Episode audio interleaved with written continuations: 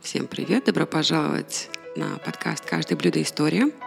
В новом четвертом сезоне, который стартует 6 июля, я добавляю новую серию мини-эпизодов под названием «Заметки из кладовой».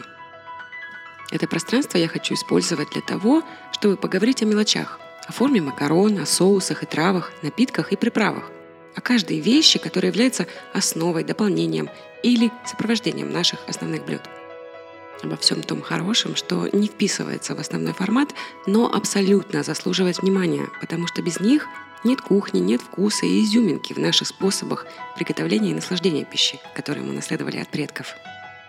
Я ваша ведущая Катя, и я жду вас в новом сезоне 6 июля.